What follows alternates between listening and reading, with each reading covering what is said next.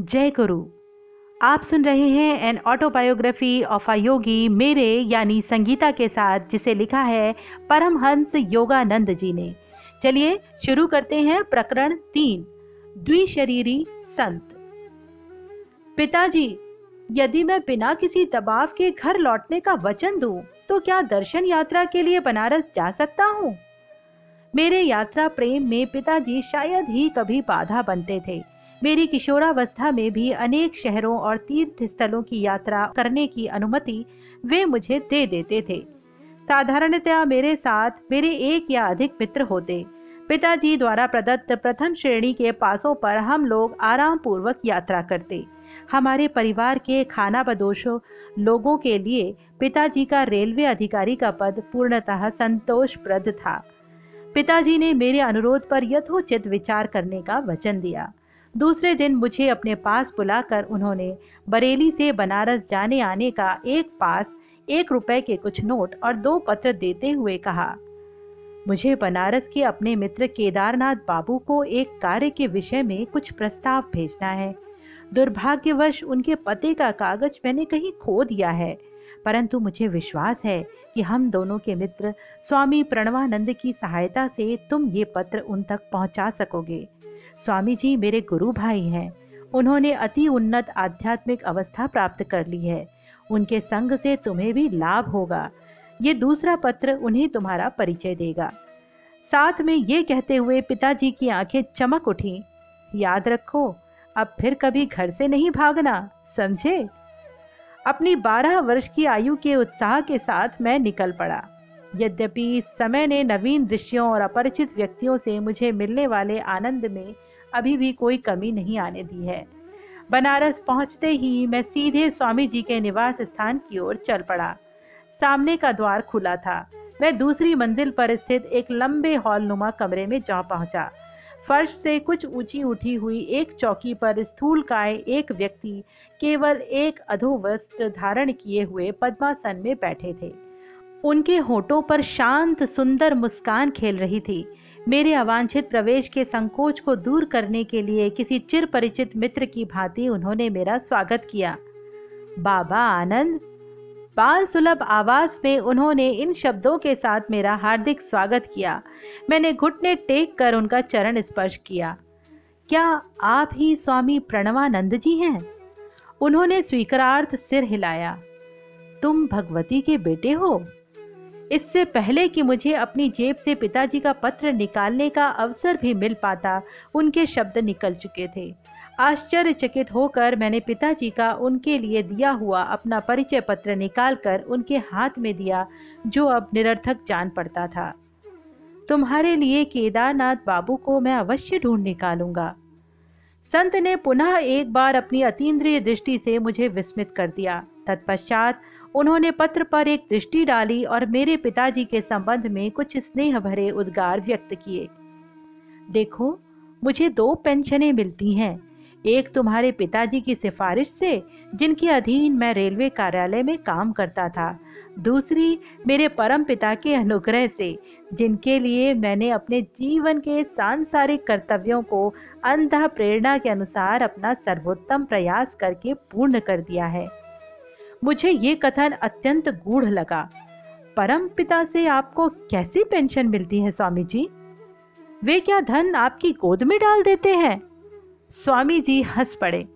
Pension से मेरा अभिप्राय है अगाध शांति।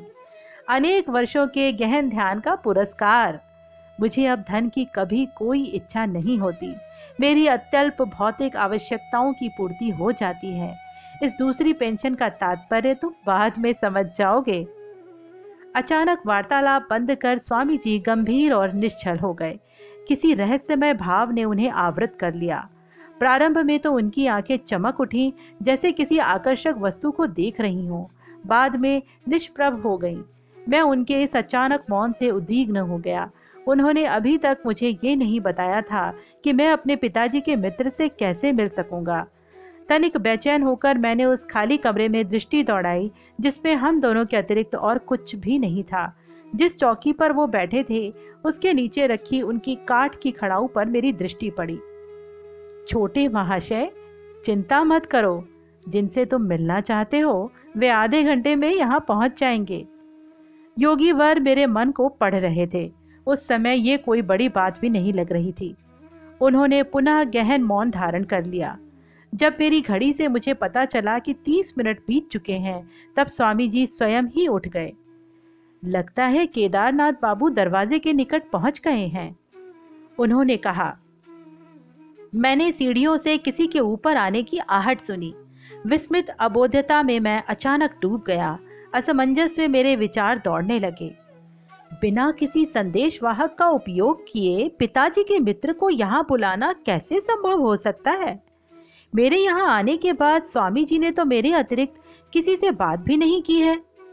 मैं चुपचाप उठकर कमरे से बाहर आ गया और सीढ़ियाँ उतरने लगा। आधे रास्ते में ही मध्यम कद के एक दुबले पतले गौर वर्ण व्यक्ति से मेरी भेंट हुई। वे किसी जल्दी में लग रहे थे। क्या आप केदारनाथ बाबू हैं?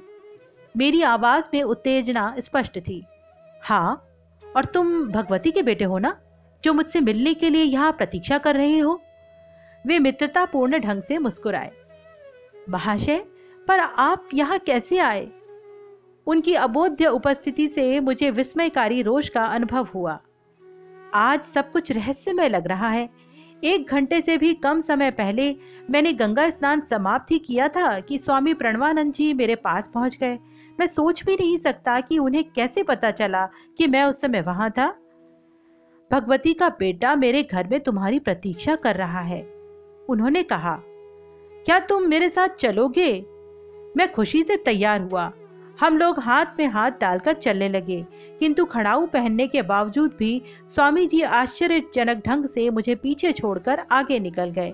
हालाँकि मैं ये मज़बूत जूते पहने हुए था। फिर प्रणवानंद जी ने अकस्मात रुककर मुझसे पूछा, मेरे घर पहुँचने में तुम्हें कितना समय लगेगा? लगभग आधा घंटा। मुझे अभी कुछ और काम है। उन्होंने एक रहस्यमय दृष्टि मुझ पर डाली। अब मुझे तुम्हें पीछे छोड़कर जाना होगा।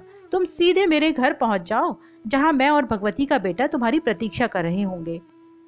मैं उनसे कुछ कह सकूँ, इससे पहले ही वो तेज़ी से मेरे पास से निकल गए और भीड़ में अदृश्य हो गए। मैं जितना तेज चल सकता था, उतना तेज चलकर यहाँ पहुँचा हूँ। केदारनाथ बाबू के इस कथन से मैं और भी हदबुद्धि हो गया। मैंने उनसे पूछा कि वे स्वामी जी को कब से जानते थे। पिछले वर्ष हमारी कुछ मुलाकातें हुई थी, पर हाल में कभी भेंट नहीं हुई। आज पुनः स्नान घाट पर उनसे मिलकर मुझे बहुत खुशी हुई। मुझे अपने कानों पर विश्वास नहीं हो रहा है। मेरा दिमाग तो नहीं फिर गया कहीं। क्या आप उनसे मना दृष्टि में मिले थे या वास्तव में देखा था? उनके हाथ का स्पर्श किया था और उनकी पच्चाप सुनी थी। तुम क्या कहना चाहते हो? गुस्से से उनका चेहरा तमतमा गया। मैं तुमसे झूठ नहीं बोल रहा हूँ। क्या तुम ये नहीं समझ पा रहे हो कि केवल स्वामी जी के द्वारा ही तो मुझे पता चल सकता था कि तुम यहाँ मेरी प्रतीक्षा कर रहे हो? पर ये देखिए, मैं एक घंटे पहले यहाँ आया और तब से अब तक स्वामी प्रणवानंद जी एक क्षण के लिए भी मेरी दृष्टि से ओझल नहीं हुए। मैंने सारी कहानी उन्हें सुना दी और स्वामी जी और मेरे बीच का वार्तालाप भी उनके सामने दोहरा दिया। उनकी आँखें फैल गईं। हम लोग इस भौतिक युग में जी रहे हैं या स्वप्न देख रहे हैं?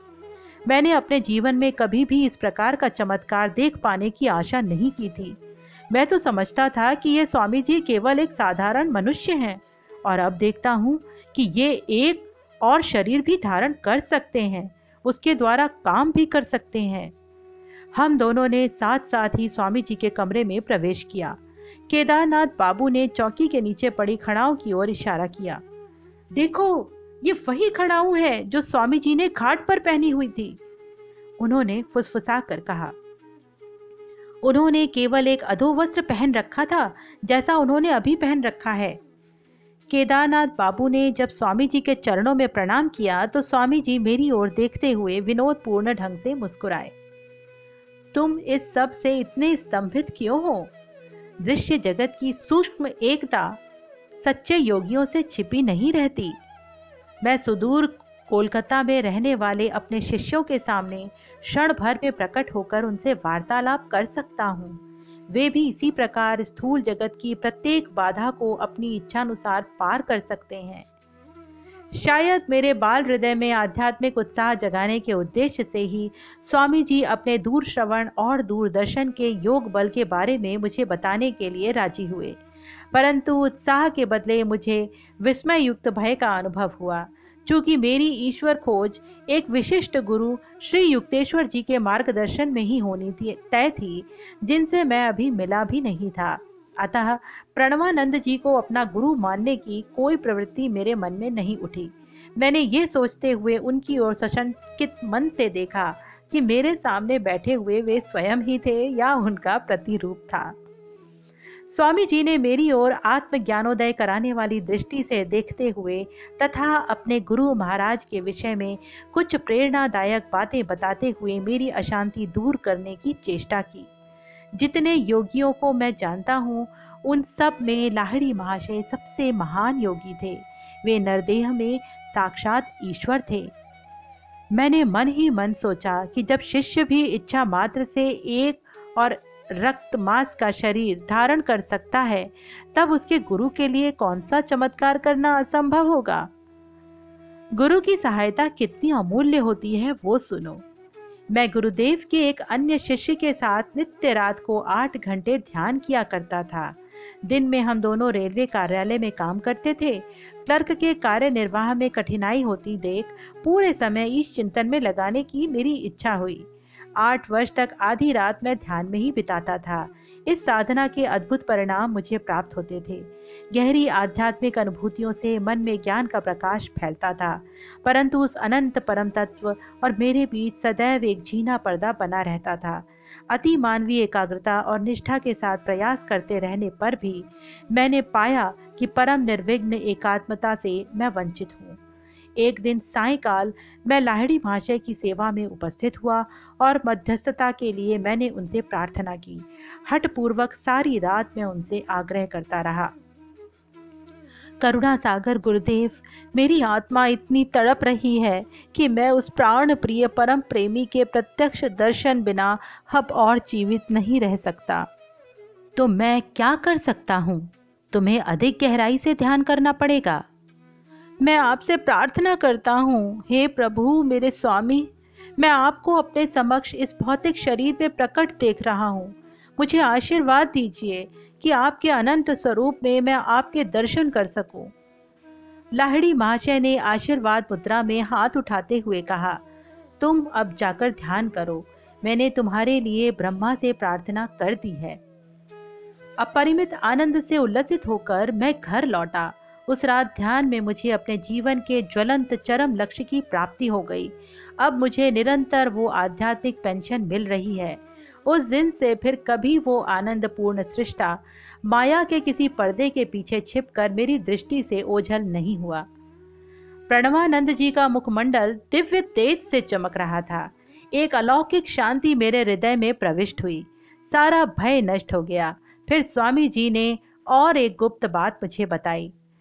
कुछ महीनों बाद मैं फिर लाहड़ी महाशय के चरणों में उपस्थित हुआ और उनसे असीम वरदान प्राप्त करने के लिए कृतज्ञता प्रकट करने का मैंने प्रयास किया। फिर मैंने दूसरी एक बात छेड़ी। दयानिधान गुरुदेव, मैं अब ऑफ़िस में काम नहीं कर सकता। कृपा करके मुझे मुक्त कर दीजिए। ब्रह्मा मुझे निरंतर मदमस्त बनाए रखता है। अपनी कंपनी से पेंशन के लिए अर्जी करो।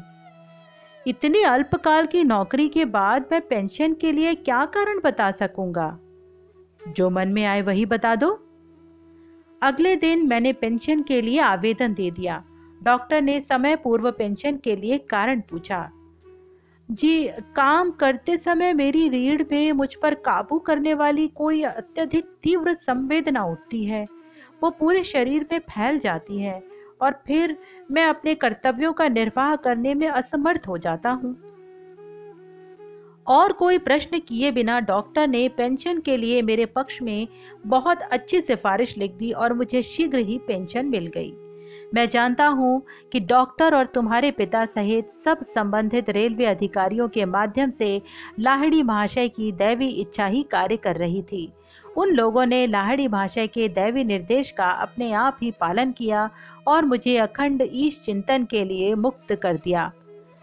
इस असाधारण रहस्योद्घाटन के उपरांत स्वामी प्रणवानंद जी दीर्घ काल तक मौन रहे।